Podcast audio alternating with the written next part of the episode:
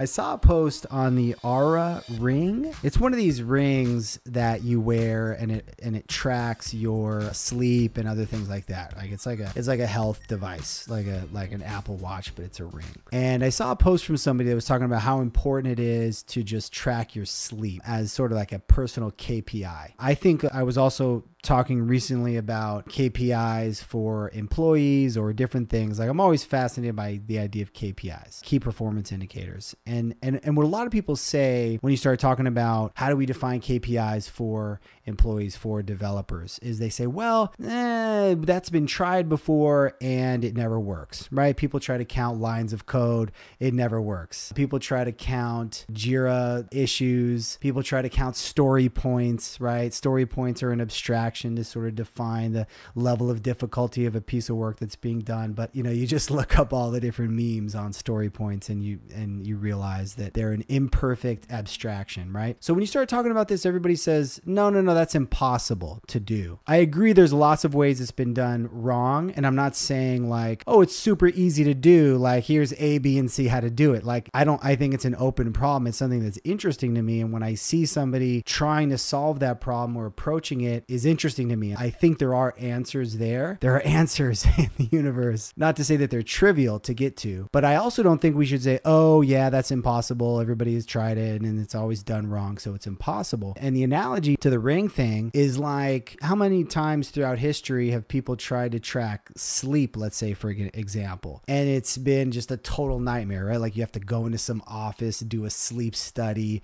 sleep in some random place, and you know, you're going to be miserable there, obviously, right? And then over time, technology develops and product companies iterate on things, and now you have this nifty little ring that you can wear that tracks your sleep, and it does a great job of it. And now you have this very accurate measurement of a very important KPI to your personal life, which throughout history, you know, there wasn't an easy way to get that data. And people maybe didn't even know that that was an important piece of data to track versus there's a billion things you can track, right? But turns out sleep is like is like one of the really important things. A lot of things can affect your sleep. You're stressed out, you sleep less. You're having relationship problems, you sleep less. You're not eating well, you sleep less. That has sort of emerged as like a pretty important KPI that's relatively easy to track. And so it probably makes sense to do that. And I think there's probably other things like that within the realm of KPIs for work, for development, software development. We'll eventually get there, right? Like in a hundred years, a thousand years at some point, like when we can attach a chip to people's brains and read their minds, we'll eventually get there at some point. It's just a question of how we're going to get there. So yeah, so that, that was sort of, sort of a weird analogy.